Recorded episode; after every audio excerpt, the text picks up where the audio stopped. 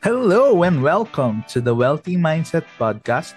I'm your host, Coach Icy. Sa podcast na ito ay pag-uusapan natin ang mga topics tungkol sa self-development, personal finance, and cryptocurrencies trading. Let's get it on! Let's roll intro!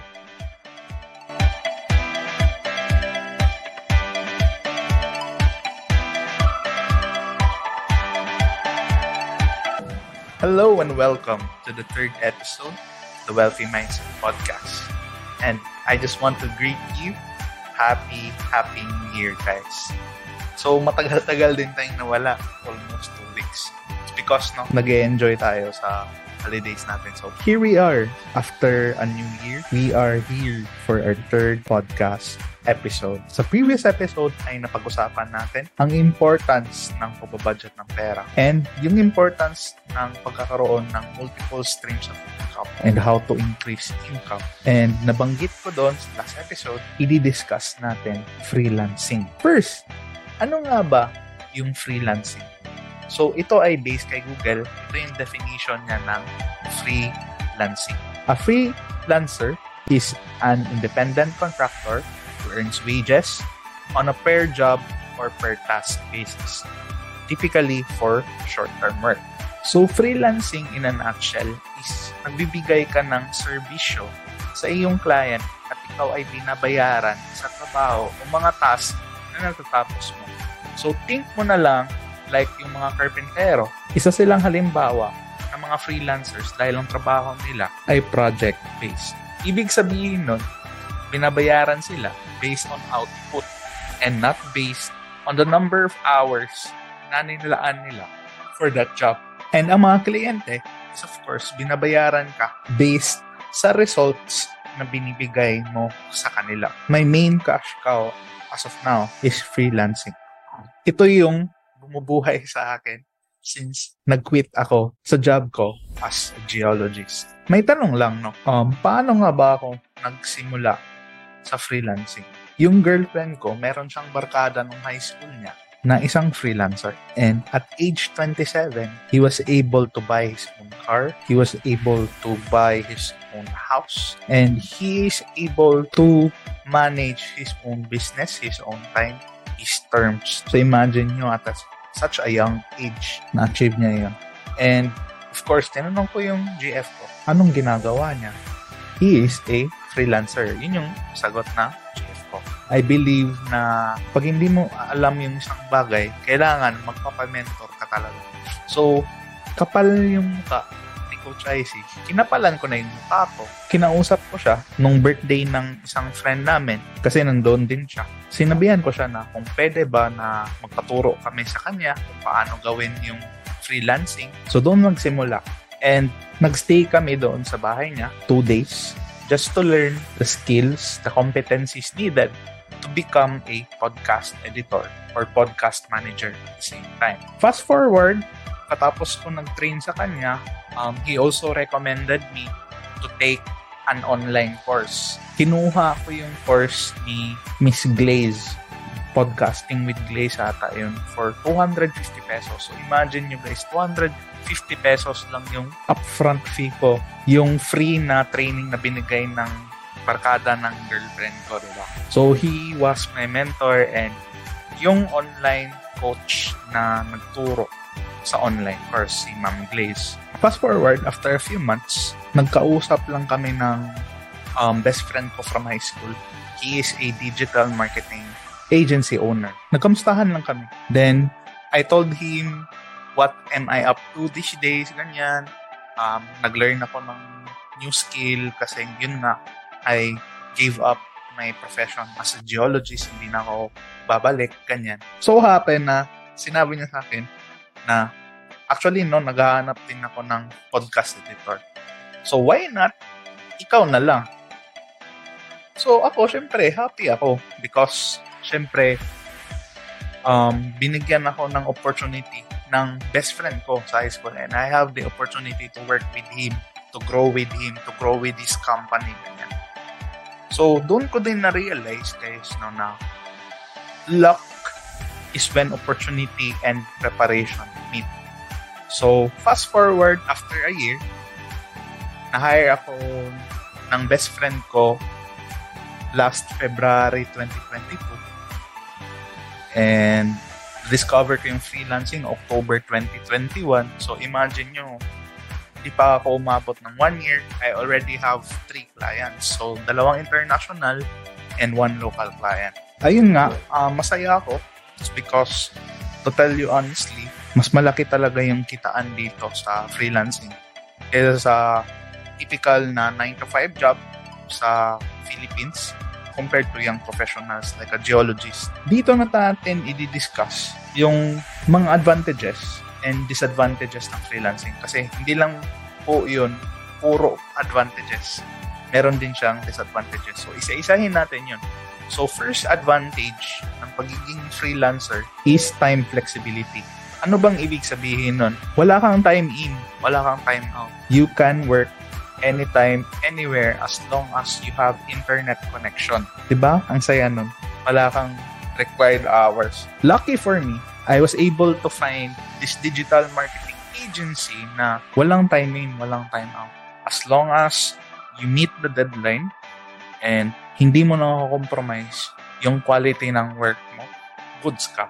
It's because project-based naman yung pay mo. Hindi ka naman binabayaran per hour. Time flexibility, malaking bagay yan. It's because kung hindi mo trip magtrabaho ngayon, pwede na mamayang hapon, pwede na mamayang gabi, pero hindi ibig sabihin na magiging lax ka na. It's because meron ka ding deadline na nahabol. So, number two, advantage ng pagiging isang freelancer is location flexibility. You say location flexibility, pwede ka mag-work kahit saan. Basta may internet ka lang. Yun lang talaga. And you have your laptop with you. Goods you can work anytime, anywhere. I just wanted to share one of my wins for the year 2022. Last August, I was able to go on a trip with my girlfriend and her barkadas sa Boracay and sa Dada for one week, no? Seven days trip. While bringing my work. Doon ko na-feel talaga na, wow, ang ganda naman. Ang saya naman ng buhay kung ganito, di ba? Hindi mo lang, hindi ka lang kikita ng pera. Pero you will be able to go to places you've never been before. So, ang ginawa namin, whole day akong gagala with my GF and her friends. And then, sa gabi, I will only work around 2 to 4 hours. Just imagine guys, just to finish my deliverables for next week. Malaking bagay yung location flexibility as well. Number 3, third advantage of a freelancer is you are paid in dollars. Yung time na nun, malakas yung dollar kontra sa piso. Peak yung US dollar po, 59 pesos. So imagine mo, if sasahod ka ng $100 per project, edi may 5,900 pesos ka per project. So it means, since you're paid in dollars, more potential income upside than a regular 9 job. Nakadepende po yung rate mo sa palitan ng peso and dollar. Fourth advantage of being a freelancer is it does not cost a lot to start. As I said earlier, yung cost ko lang po para makapagsimula ako mag-freelancing is yung course na binili ko, yung 250 pesos worth na course, plus yung free mentorship na nakuha ko sa kaibigan ko. Ang kailangan mo lang dito is yung right mindset and willingness to learn a new skill. And of course, no, if you have existing computer, PC, or laptop, that's already good for freelancing. Advantage number five, this is my personal experience. Number five, advantage of being a freelancer is work appreciation. Yung mga Amerikano kasi, masyado silang appreciative. Especially kung natamaan mo yung target or nakuha mo yung mga expected results na inaasahan nila from you. So, vino-vocalize talaga nila na ikaw ay magaling, ikaw ay isang expert. Kapag nakukuha mo yung gusto nila or yung mga required results nila from you. Yun yung number five. And number six, advantage of a freelancer is fully virtual and remote work po ito. You won't need to go to a physical office to clock in, to clock out para mag-show up ka sa work all you have to do is do your job and report sa client mo. Yun lang. And if kakausapin ka ng boss mo client mo, hindi ka required pupunta doon sa US. Meron ng Zoom, meron ng Slack, meron ng email. So, doon yung base of communication ninyo. Tapos na tayo doon sa advantages of being a freelancer. Punta naman tayo doon sa disadvantages. Siyempre, yun din yung kaakibat ng advantages. Number one, disadvantage ng pagiging freelancer is no work, no pay kapag yung client mo ay walang pinapagawa sa yung task or kinut down niya yung number of tasks na binibigay niya sa iyo to complete, wala kang mapepera. Wala kang income. So, this is very crucial. No? If you're a freelancer, don't stick with one client lang. Huwag mong hayaan na isang client lang ang meron ka. Always strive for more clients. Talaga. Yun yung key. Kasi kapag nag-downgrade yung client mo, nag-downsize siya, talagang GG ka talaga kapag wala kang task or wala kang project. Kasi nga, being a freelancer means project-based ka binabayaran. Hindi ka binabayaran with the number of hours na na-render. Number two, disadvantage of being a freelancer is isolation. It's because wala kang ano eh, wala kang mga teammates na nakikita, wala kang teammates na nakakausap masyado. Hindi mo sila na-interact physically. It's because of the virtual and remote barrier. Tsaka yung client mo is nakikita mo lang siya through Zoom. Nagko-communicate lang kayo via email, ganon. Yung isolation naman is nareremedyohan naman siya kapag yung freelancer is mahilig mag-work outside of their home. Kasi, tell you honestly, working for, from home has its own perks. No? Pero, tao lang din tayo. Kailangan din natin ng makita yung mga bagay na pinagtrabahuan natin. Aside from that is we need to have some change of environment. Pares nito, lumabas ako. Dito ako sa coffee shop na um, record ng podcast. So, ganun lang guys. Third disadvantage ng pagiging isang freelancer is walang statutory benefits po. Yung SSS, yung PhilHealth, pag-ibig. So, ikaw talaga yung magmamano-mano, mag-contribute sa mga statutory benefits mo as a freelancer. So, walang automatic statutory benefits yun. It's because yun nga, yung clients mo nasa labas. Ikaw ay considered as self-employed kung freelancer. Kailangan mong magmano-mano, mag-contribute for your statutory benefits. Tapos na tayo sa advantages and disadvantages of being a freelancer. Tanong, ito yung mga tanong. How much ba yung kitaan dito sa freelancing? Yung kita natin as freelancers, it really depends. No? Kung anong problem yung sinosolve mo. Because as a freelancer, hinahire ka to solve problems. So, the heavier problem that you could solve, the better money you could earn. Yung value mo ay highly relative sa iyo. You can even charge premium. When you say premium, $1,000 and above per month yung charge mo sa clients. Impossible? No. That is why you need to eradicate those limiting beliefs. So, bigyan ko kayo ng example. Bakit ganun? Bakit pwede pala akong mag-charge ng premium? So, for example, no, may binibenta si client mo. Nasa sakyan worth 10,000 US dollars. Tapos, you are hired to create a one-minute promotional video para ma-market at makapagbenta ang client mo ng sasakyan na yun. And ano ang result ng ad na yun, no? Kasi result yung tinitignan ng client is nakabenta siya ng 3 units ng sasakyan. So that is equivalent to 30,000 US dollars yung revenue niya. Tapos yung bayad niya sa iyo is $2,000 for that 1 minute video. So maliit pa ba yung $2,000 ko as compared sa revenue na na-generate niya sa video na ginawa mo. Yun nga yung sabi ko sa inyo.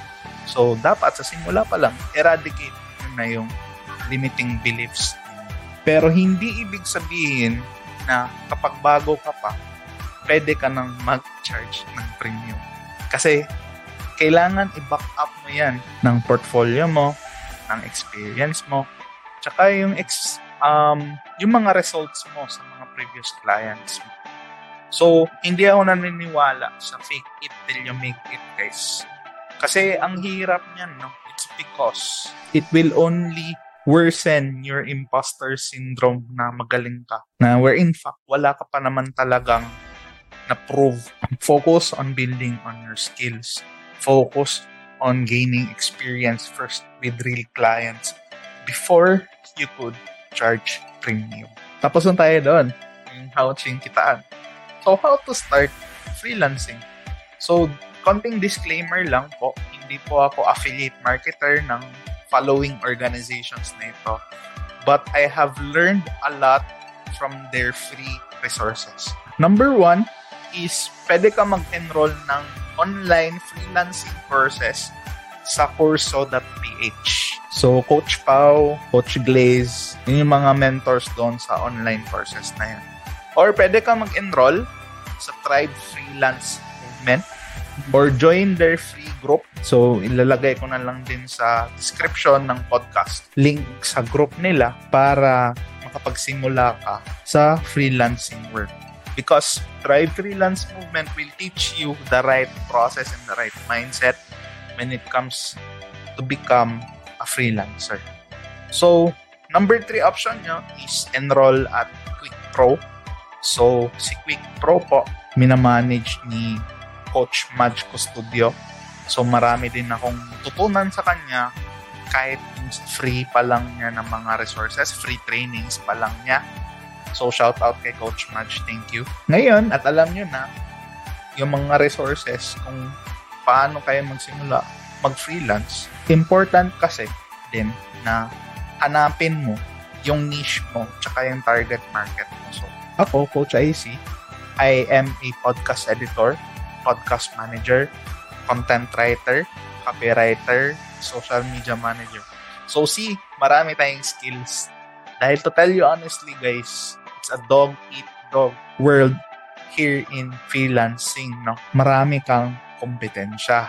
Yun. Pero yung good news, no, is since lahat naman tayo is lumilipat na sa digital space, lahat na ng tao ay nagiging content creator, ang tendency po niyan is mas dumadami yung clients kaysa sa mga freelancer. So, yun yung good news. Huwag kayong matakot magsimula. Base mo yung niche mo sa current skills and capabilities mo.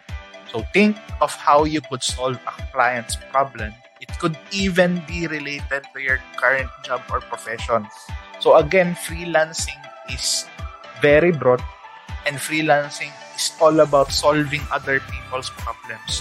So learning a skill that could potentially solve their problems would be vital to become a freelancer. One thing I've also learned is to solve problems for coaches. So, ako, isa din akong coach, di ba? Cryptocurrencies trading coach po tayo. Wealth coach and finance coach po tayo ngayon. So, marami akong task na ayaw ko na talagang gawin and gusto ko na lang siyang i-delegate sa ibang tao. Bakit? It's because it could free up much of my time. So, coaches, in general, could be a viable target market. But this is just one example. Pwede kayong mag-target market sa ibang klaseng niche or ibang klaseng tao yung tina-target nyo. So, yung ibig sabihin nito guys, limitless po yung pwede nating ma-offer sa ating clients.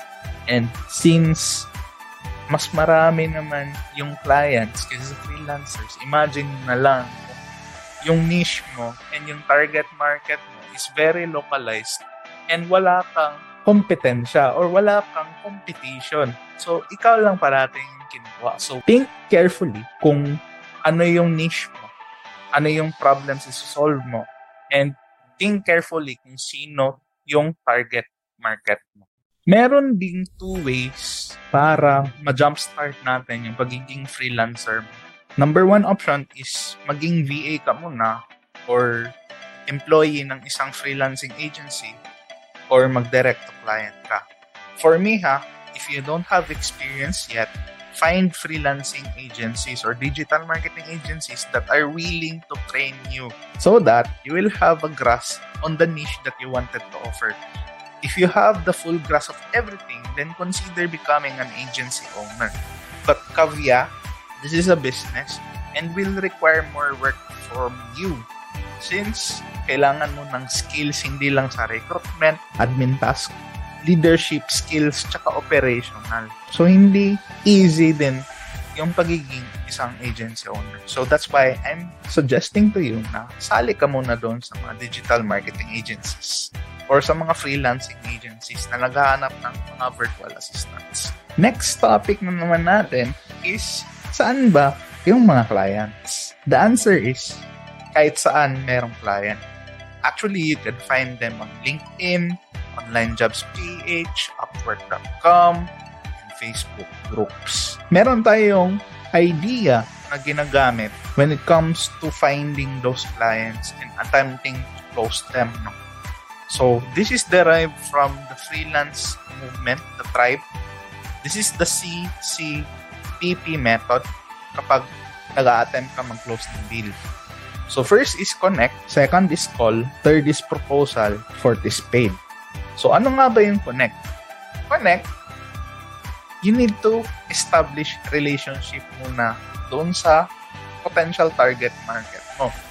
So, magpapansin ka muna.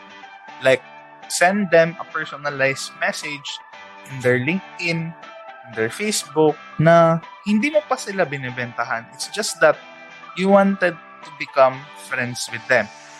And then, send them messages such that makabuild kayo ng relationship. And kapag nakabuild ka na ng relationship, you could ask them to hop in on a call with you to discuss further about their problems. Sa call na ito, hindi po sila yung magsasalita. Ikaw po yung magda-diagnose kung ano yung mga problems nila. Then, kapag na-diagnose mo na yung problems nila, that is the time na mag-set ka naman ng another schedule for another call, for a strategy call, wherein you will be able to propose yung solution sa kanilang mga problem. And after that, if that client is agreeable to your terms, pwede ka nang mag-send ng proposal sa kanila which contains the service contract and of course, yung kabayaran ng mga services. So, ayun, CCPP.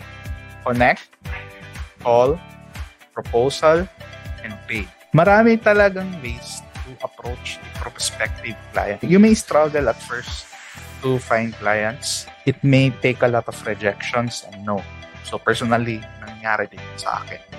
And yung iba, hindi nagre-reply sa email mo. Sinisin ka lang sa LinkedIn, sinisin ka lang sa Facebook. Ayan, it's very normal. But always remember that rejection is a redirection and that is fine. Don't give up. Gawin mo lang yung sinabi ko kanina. Every single day without fail and you will eventually land your first client. Before I end this podcast, I just wanted to thank Fagioli Coffee Shop for letting me shoot my third podcast episode. So if you are here in Davao City and you're finding a cozy place to sip coffee, eat cakes with your friends and family, come and visit Fagioli here in Bahada. I would also like to end this podcast with a little bit of gratitude.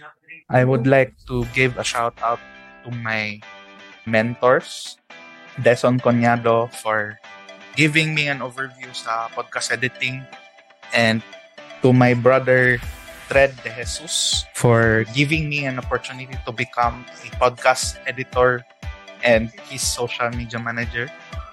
Without you guys, without your existence, without your persistence and patience in mentoring me, hindi ako aabot sa level kung ano ako ngayon.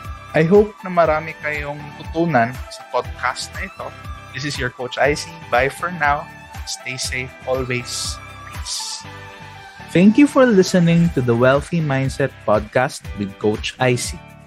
Kung marami kang natutunan at kung gusto mo pang matuto, don't forget to follow me on Facebook, Instagram, TikTok, YouTube, and Spotify for more valuable content every single day and every single week. For inquiries about paid mentorship sa trading, free one-on-one coaching sa trading, and free financial planning sessions, please don't hesitate to send me a message. See you on the next episode, guys. Peace out.